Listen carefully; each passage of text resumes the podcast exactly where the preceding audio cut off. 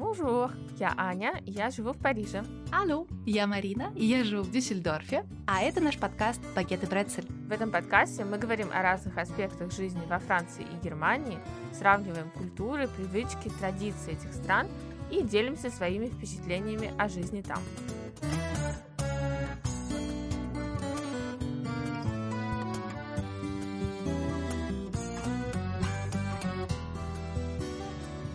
Этот выпуск мы вам советуем слушать после того, как вы плотно поедите, потому что мы будем сегодня говорить про разные необычные блюда, французские и немецкие. Некоторые из них, спойлер-спойлер, будут э, или покажутся вам несколько специфическими, но я думаю, что в каждой стране есть свои такие необычные, интересные блюда. И я бы хотела начать с такого типичного немецкого блюда, название которого переводится как «небо и земля». Аня, как ты думаешь, что это за блюдо такое, которое называется Himmel und Erde, небо и земля? Небо и земля. Мне кажется, это какой-нибудь десерт такой, знаешь, воздушный, такой весь, не знаю, с кремом, что-то такое. Но на самом деле это какая-нибудь колбаса, да? Ну, почти. Это рагу. Это рагу, который состоит из картофеля, разного вида мяса, колбасы и так далее. Это блюдо, которое подается на севере Германии. И, кстати, в Голландии тоже, но в Голландии это блюдо почему-то называется «Острая молния», а в Германии называется «Небо и земля». А называется он так, потому что в состав этого блюда входят яблоки, и картошка.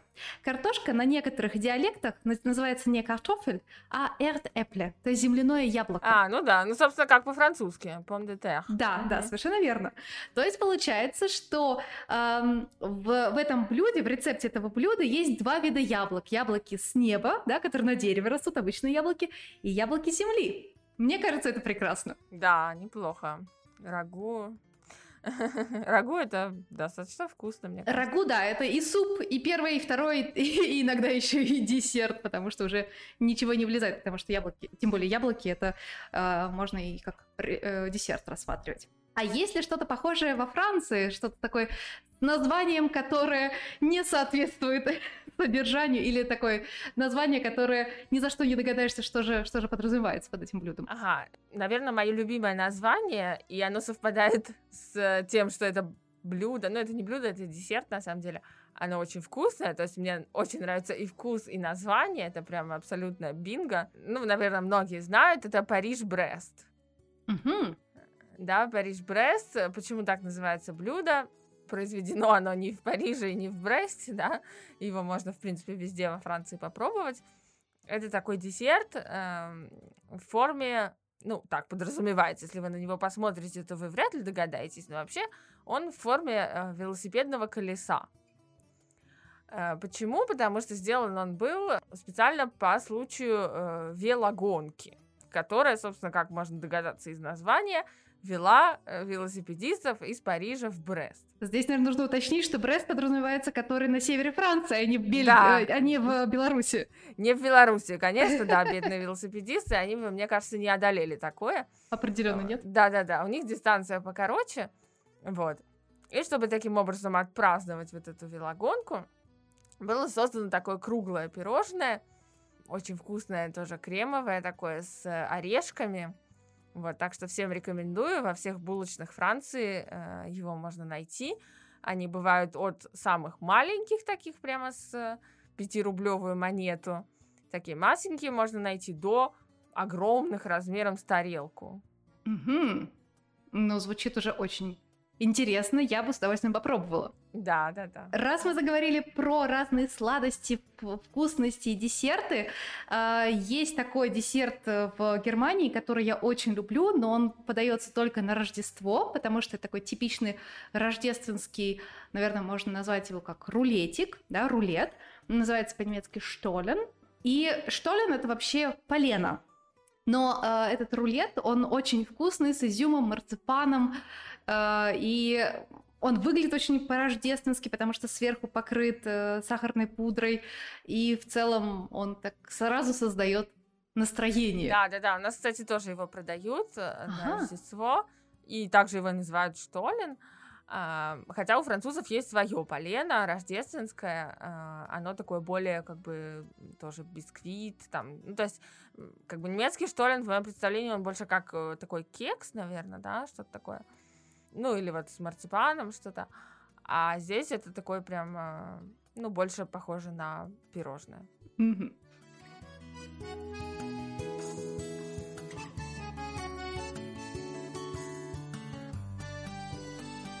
Сейчас с тобой поговорили про всякие вкусные вещи, которые прям очень хочется поесть. А что ты из французской кухни не ешь? Вот что для тебя такое, типа, о, ребята, как вы это вообще придумали? Зачем? Есть Ой, да, да, да, есть, конечно, такие вещи. А, Жги. ну, вообще в французской кухне, на мой субъективный взгляд, очень много мяса. То есть она основана на э, мясных всяких э, продуктах, Э, совершенно разные части э, животных могут употребляться, да, при этом. Я, в принципе, в последнее время почти не ем мясо, поэтому э, мне все труднее как-то найти какие-то блюда французской кухни, которые мне бы доставили удовольствие, потому что они многие, ну, в принципе, как и в России, тоже ведь многие блюда основаны на мясе, да, то есть это мясо и гарнир. Вот в французских ресторанах примерно то же самое. Если это настоящее блюдо, не просто салат там или, или супчик какой-то, или омлет, то все остальные блюда это будет э, мясо, там, красное, белое или рыба, э, плюс гарнир. То есть, в принципе, мне немножко не хватает какой-то альтернативы, да, как, э, не знаю, если там, про Италию можно сразу подумать, да, то всегда масса есть альтернатив каких-то без мяса, то есть в Италии устроена еда, да, никак. Ну, то есть во Франции это закуска, э, блюдо, десерт, традиционный комплексный обед, условно говоря, да, и, по-моему, это даже занесено там куда-то в наследие ЮНЕСКО, именно вот такой порядок блюд. Вот. В Италии это, например, первое, так же, как по-русски, да, первое, второе, и там, ну, могут антипасти, да, сначала закуски, первое, второе, десерт. Э, и, соответственно, можно, например, съесть только первое, и там э, можно обойтись прекрасно без мяса, да. А во Франции мясо очень, э, очень распространено. И есть, конечно, такие части животных, которые, прямо скажем, на любителя, да, то есть одно дело съесть там какую-нибудь утку или какой-нибудь стейк, а другое дело, например, какие-нибудь кишки, теленка, да, вот, например, есть такое блюдо андует, ландует, ну, это очень сильно, да, на любителя внутренностей животных, она, они выглядят как такие колбаски, условно говоря, ну, что-то из пищеварительного аппарата различных, э, различных животных. Поэтому представляйте себе вкус и запах честно говоря, такие вещи я есть э, совершенно не могу. ну, то есть не все французы их едят, Понимаю. естественно, тоже. Но э, есть любители, конечно. То есть вот эти вот все кишочки. Это действительно очень специфическая это очень какая-то еда. Да, да, да. И в Германии есть блюдо, которое называется, в переводе дословно, мертвая бабушка. Эм, оно так называется, потому что выглядит так, как будто внутренности все, вот, которые, простите, кто ест сейчас, не ешьте в данный момент, как будто бы все внутренности вывалились. Второе название этого блюда э, это жертва дорожного транспортного происшествия. Кроме шуток, действительно. Называется это блюдо или тоте ома, или фекесунфаль. И туда складывают э, все виды оставшегося у вас мяса, э, колбас и прочего-прочего, перемешивают и добавляют еще картошку и часто капусту, но это э, рецепты несколько варьируются от региона к региону. И получается такое рагу, на мой взгляд, неаппетитно красно-коричневого цвета.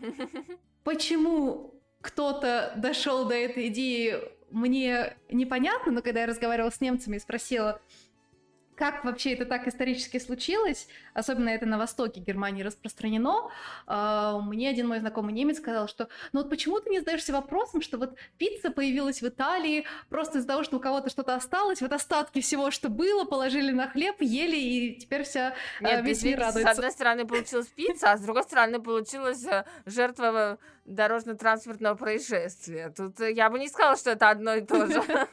Я совершенно с тобой согласна, потому что э, мне тоже кажется, что, конечно, классно э, все остатки еды вновь как-то использовать, вернее, не вновь, а как-то использовать, не выкидывать, это здорово и по отношению к окружающему миру в целом.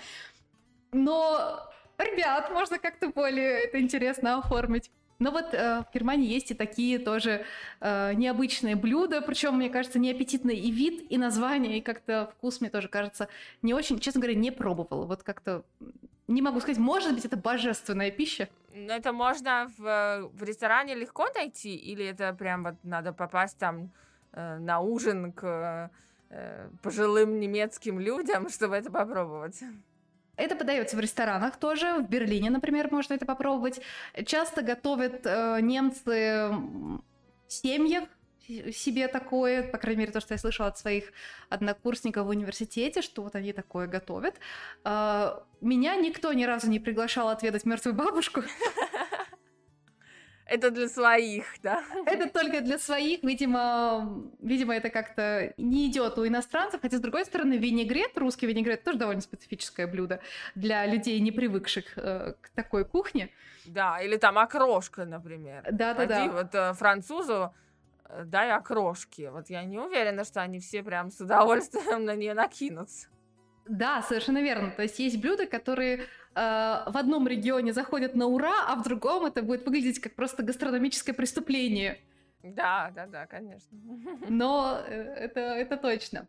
Еще, кстати, два блюда, которые я в Германии э, не ем и тоже не понимаю, как исторически это могло возникнуть. Э, одно из них блюдо, которое называется по-немецки мет, в некоторых регионах называется хакепета. Чтобы наши слушатели поняли, о чем идет речь, это примерно как тартар, то есть фарш сырой с луком. Его кладут на хлеб э, и едят. Для меня до сих пор загадка, как можно есть сырое мясо. Хотя я мясо очень люблю, но есть сырую свиной фарш мне кажется несколько оригинальным, мягко скажем. А, но у немцев это нормально, и более того, они с удовольствием это съедают а, и на завтрак, и приносят на э, день рождения, если, например, в компании у кого-то день рождения, вот, приносят эти маленькие бутербродики э, с метом, да, с фаршем и с луком. Часто это украшают, э, подают как ежа, да, вид, в виде ежа, фарш, э, два глазика там оливки и вместо иголок вот, воткнуты э, дольки лука сырого. Ага. Да, я могу в инстаграм подкаста выложить, как это выглядит. Может быть, среди нас есть любители этого дела, поэтому простите меня, пожалуйста, если я вдруг как-то неаппетитно высказалась о вас, вашем любимом блюде. У меня не было такого Я вот намерения. думаю, выкладывать андует или лучше не надо? Я думаю, есть смысл выложить все эти э, разные блюда, потому что вкусы у всех разные. Может быть, для кого-то это будет интересным, аппетитным. Да, да, да, я думаю, что да.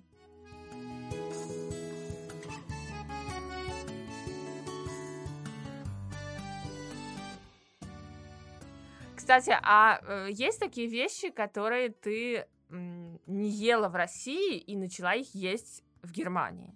Сложный вопрос, на самом деле, потому что, в принципе, мои вкусовые предпочтения не сильно изменились. Наверное, появилось больше каких-то необычных фруктов и овощей, которых э, ну, не, невозможно было найти в нашем холодном северном Петербурге. Но так я не могу сказать, что сильно поменялось э, мое мои вкусовые привычки. А у тебя поменялось что-то? Ну да, я тоже стала есть больше разных каких-то овощей, которых, э, которые в России не очень в ходу, я бы сказала, да. Э, например, во Франции очень много разных видов э, капусты. То есть, если в России традиционно мы знаем, ну, капуста наша такая, да, из которой голубцы делаются, э, или там, в крайнем случае, брокколи, да, брюссельская капуста – то здесь масса каких-то вот таких вот, ну, скажем, листьев, да, капустных, самых разных, которые можно готовить там, класть в самые разные блюда или просто там на сковородке вот так вот их э, потомить, и это будет, да, некий такой гарнир или... Знаешь, я вспомнила, что я не ела в России, что я начала есть в Германии, это разные колбаски и сосиски, потому что у нас э, часто в семье, по крайней мере, говорили, что колбасы и сосиски покупать не стоит, потому что они сделаны mm-hmm. из непонятных э, ингредиентов. А в Германии это является таким знаковым блюдом. Э, в каждом регионе есть свой вид, вид колбасок, и поэтому, наверное, да, это то, что я здесь покупаю. Ну, крайне редко, на самом деле, покупаю, но здесь я это ем. Вот, поэтому uh-huh, uh-huh. могу сказать. Да, да, да. А, еще, кстати, хотела сказать про второе блюдо, которое меня в, в, в Германии шокировало, что оно здесь есть. Оно называется зюльц. И это наш холодец, или кто-то называет его студень. Я вообще думала, mm-hmm. что это что-то уникально русское, что только вот э, в Восточной Европе едят. И когда я начала описывать это блюдо своему знакомому немцу, он на меня посмотрел и говорит, так в Германии это тоже делают, называется зюльц. Э, и прислал мне рецепт действительно максимально похожего на наш холодец э, блюда.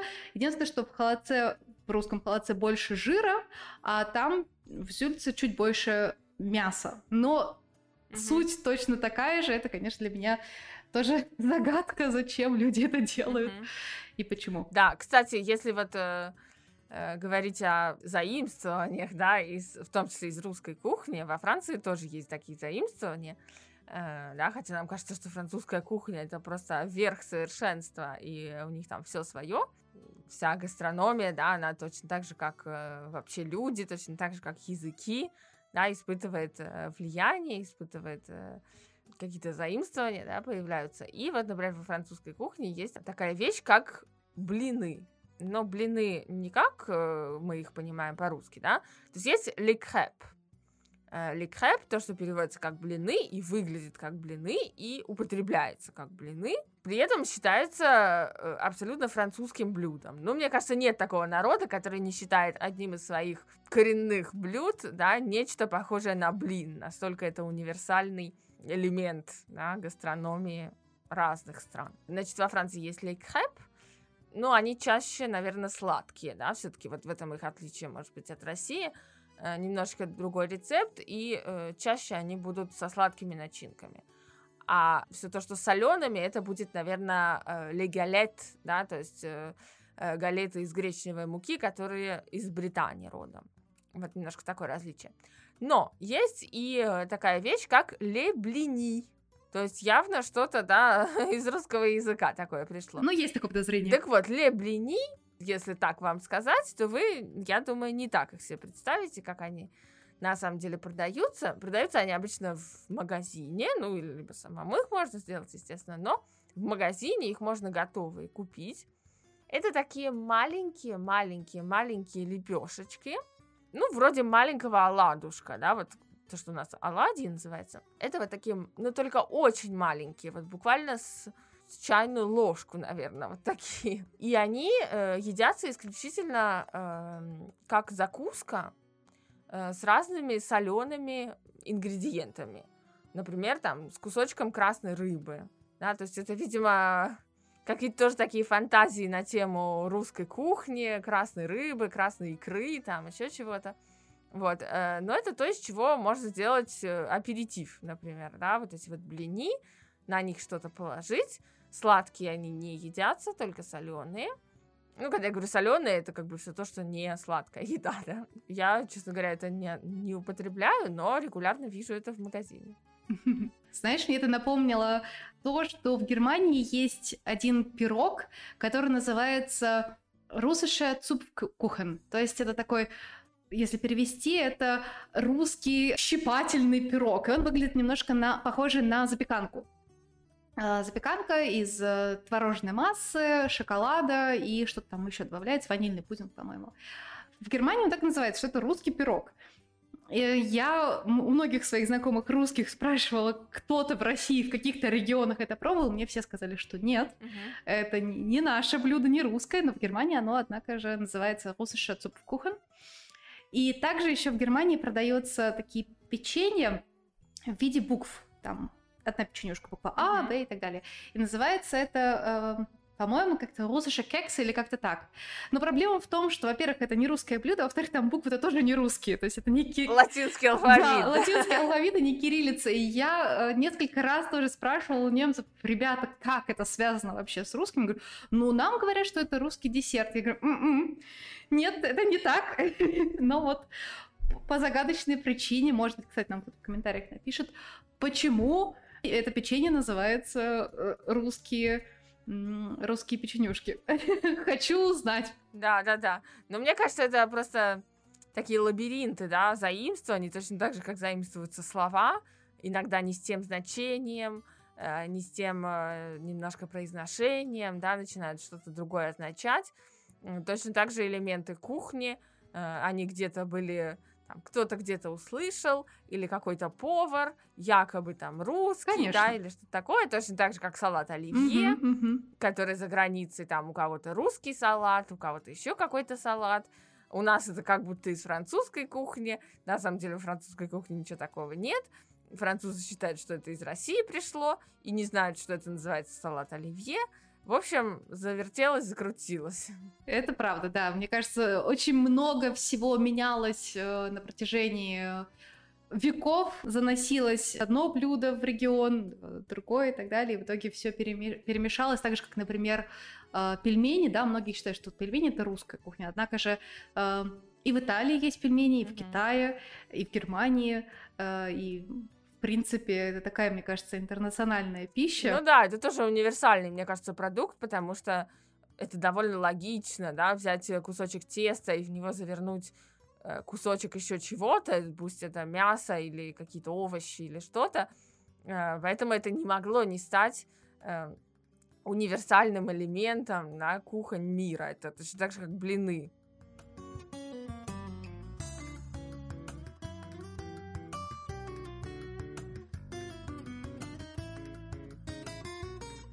Кстати, а знаешь, как называются пельмени на немецком? Ну, слушай, ты такие подвиги от меня прямо ждешь. Ну, может быть, ты слышал, потому что довольно известное блюдо называется на маульташен. И если мы... Вот э, вообще первый раз слышу это слово, честно говоря. А, окей, хорошо. Тогда я э, расскажу для тебя и для наших слушателей про маульташен. Если мы дословно переведем это слово, мауль — это пасть, рот, да, а ташен — это карман или сумка. То есть, если мы посмотрим, это вот э, эти маульташи, они выглядят как квадратные пельмени, э, и похоже, как будто набитая щека, вот когда за, щеку, за щеку много всего набирает, вот похоже, что это набитая щека. И э, вот эти маульташин возникли изначально в монастыре и придумали это блюдо монахи мон- монастыря Маульбон, которые вообще-то в пост не должны были употреблять мясо. Но они решили, что если в тесто спрятать нарезанный фарш со шпинатом, то якобы никто не увидит, не узнает и не осудит. Интересненькая логика такая. Да, да, если не видно, значит не считается. До сих пор э, готовят маульташин, да, вот эти вот пельмени из э, фарша, туда добавляют разные, разные пряности и шпинат. Подается это блюдо или в мясном бульоне, или иногда просто на тарелке как самостоятельное блюдо без бульона, просто там иногда сыр добавляют а, или какие-то еще сверху посыпают чем-то вкусненьким. Вот, но это тоже традиционные немецкие пельмени. Да, здорово. Ну, кстати, похоже тоже на разные виды равиоли, да, или чего-то такого, что можно встретить в Италии. А, и некоторые виды их э, тоже подаются в бульоне именно на стол. Поэтому это тоже, наверное, такой эм, универсальный прием ты когда-нибудь замечала, как отличается северная и южная французская кухня? Есть ли что-то, что едят на юге и на севере это не, не готовят? Или наоборот, на севере все с удовольствием уплетают обе щеки, а на юге говорят, и что это такое? Ну, э, в принципе, мне кажется, э, как и в любой э, стране, у которой, так скажем, есть довольно сильные климатические различия между севером и югом, во Франции это тоже можно проследить, в таких странах обычно северные блюда, они более такие сытные, тяжелые, да, как они говорят, зимние, а э, на юге они более, ну, в каких-то случаях, да, более легкие или более овощные, по крайней мере, э, больше рыбы, да, потому что юг французский, по крайней мере, юг э, на море, Но это Вот. работает только если у страны на юге есть море, а не, а не горы, как в Германии, А например. на французском севере эм, есть э, свои блюда. Вот я, например, была в таком городе Данкерк, я про карнавал как-то рассказывала.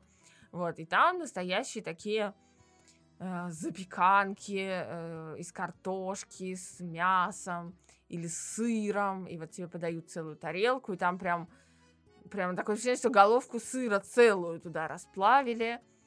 То есть это такой немножко приближенный вариант к бельгийской кухне тоже, да, вот картошка, сыр, вот что-то такое. Э, То есть типичные, э, типичные северные блюда, ну, либо что-то связанное с селедкой. О, да. Потому что э, там тоже есть море, но только оно северное, и там немножко другие рыбы. Поэтому селедка тоже в ходу. На севере Германии селедку обожают. Есть даже блюдо, которое называется роль-мопс. И как вы уже все, наверное, поняли, это связано с собакой мопс, потому что блюдо выглядит как мордочка мопса, такая сморщенная. В общем, если вы берете филе сельди, сворачиваете его и внутрь кладете, например, корнюшон или лук или какую-то соленую тоже штучку, сворачиваете сельдь в рулетик, втыкаете деревянную палочку, вот получается роль мопс, то есть свернутая мордочка мопса. Это блюдо, которое подается только на севере. Оно специфическое, очень соленое. а, Но на севере, в Германии в целом любят соленые блюда. Там, например, с удовольствием едят лакрицу. То, что на юге с трудом можно найти, и очень мало любителей лакрицы на юге. Даже было исследование в Германии, которое показало, что Германию можно поделить на тех, кто ест лакрицу, то есть север, и тех, кто ее не переносит. Это юг. На юге едят всякие сладости обычно. Ну да, это так же, как делят Францию по, например, тому, как называется пан шоколад, да, то есть э, Точно, да. булочка с шоколадом, шоколатин или пан шокола, и тоже есть такие карты, и там вот видно, что там где-нибудь в Тулузе обязательно будет э, шоколатин, а в Париже ни в коем случае. А, Я, кстати, на канале Карамболяж, который мы уже упоминали в выпуске про изучение иностранного языка, как-то видела одно видео про то, что Францию можно также поделить по тому, что добавляют в блюдо. Сливочное масло или оливковое. То есть тоже так вот делится. Да, да-да-да, потому что вообще-то традиционно э, французская кухня очень связана с маслом. Да. Э, да, и те же самые там круассаны и вся вот эта выпечка, которую мы так любим, э, это же все основано тоже на сливочном масле. Почему это так вкусно, да, и так калорийно.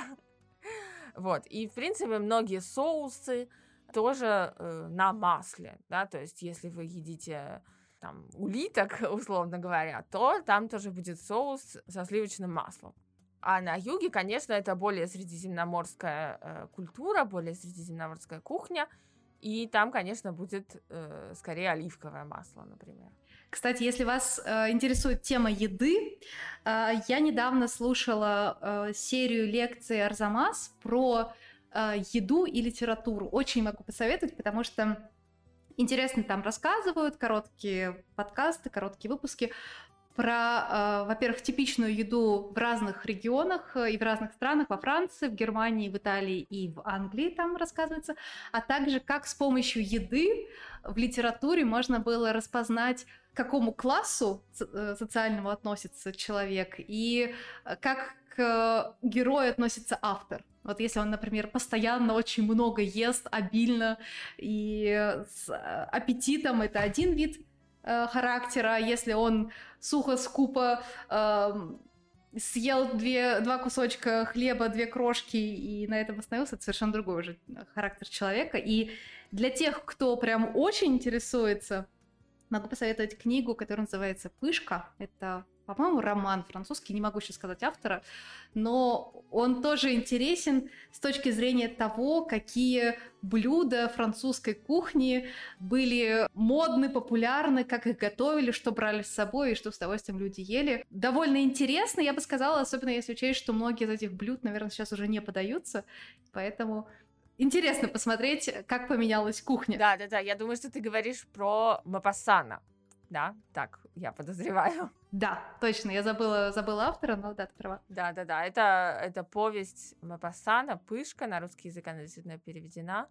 И Буль де Суиф э, ее оригинальное название. Да, в общем, э, если вас интересует эта тема, у Арзамаса вышла очень интересная серия лекций, прям советую. Это не реклама, нам за это не заплатили, а жаль. Э, но искренняя рекомендация. А также напишите нам в комментариях, э, какие интересные, необычные, может быть, невкусные блюда разных э, стран мира вы пробовали, что вы можете посоветовать, что вы, наоборот, не будете советовать есть. Нам интересно. Я думаю, это будет также интересно другим слушателям узнать. Да, да, да. Тем более, что мы в наших странах тоже не все не все пробовали, не все ели, поэтому, наверное, что-то что точно упустили. Абсолютно верно. Я только на этой неделе узнала, что, оказывается, в России некоторые, в некоторых регионах готовят гречневый суп. Ты когда-нибудь ел гречневый суп? Ты знаешь, это напоминает мне... Или, или гречишный, как он назвать? Это напоминает мне детство в лагере, когда в столовой появлялись какие-то такие странные блюда, и невозможно было понять, это суп или каша, или что это вообще? Ну, у меня было такое, да. То есть, э, вот у меня такие ассоциации, но, наверное, я ошибаюсь. У меня подобные ассоциации с блюдом молочный суп. Это вот этот макароны в молоке и сливочное масло. Да, это тоже блюдо из лагерной столовой, да? да? Это блюдо, да, это очень странное блюдо. Мне кажется, это блюдо карательной кухни, потому что это явно не... Абсолютно. Не то, чем можно насладиться. Хотя, может быть, среди нас есть любители молочного супа. Если да, простите, простите, я не хотела оскорбить ваши гастрономические пристрастия. Обсудили мы все самые э, интересные, необычные, вкусные, не очень блюда французской и немецкой кухни. Если у вас есть какие-то идеи, что во Франции, в Германии, а также в других странах готовят необычного, э, вкусного и не очень, напишите нам. Мы с удовольствием про это почитаем и посмотрим картинки, если вы нам пришлете. И до новых встреч!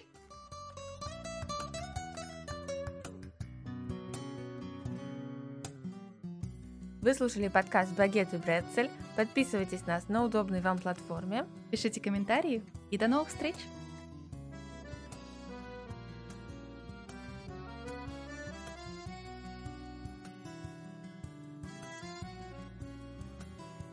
В этом выпуске была использована музыка Ильи Труханова. Над выпуском работали звукорежиссеры Даниил Орлов и Дмитрий Баженов.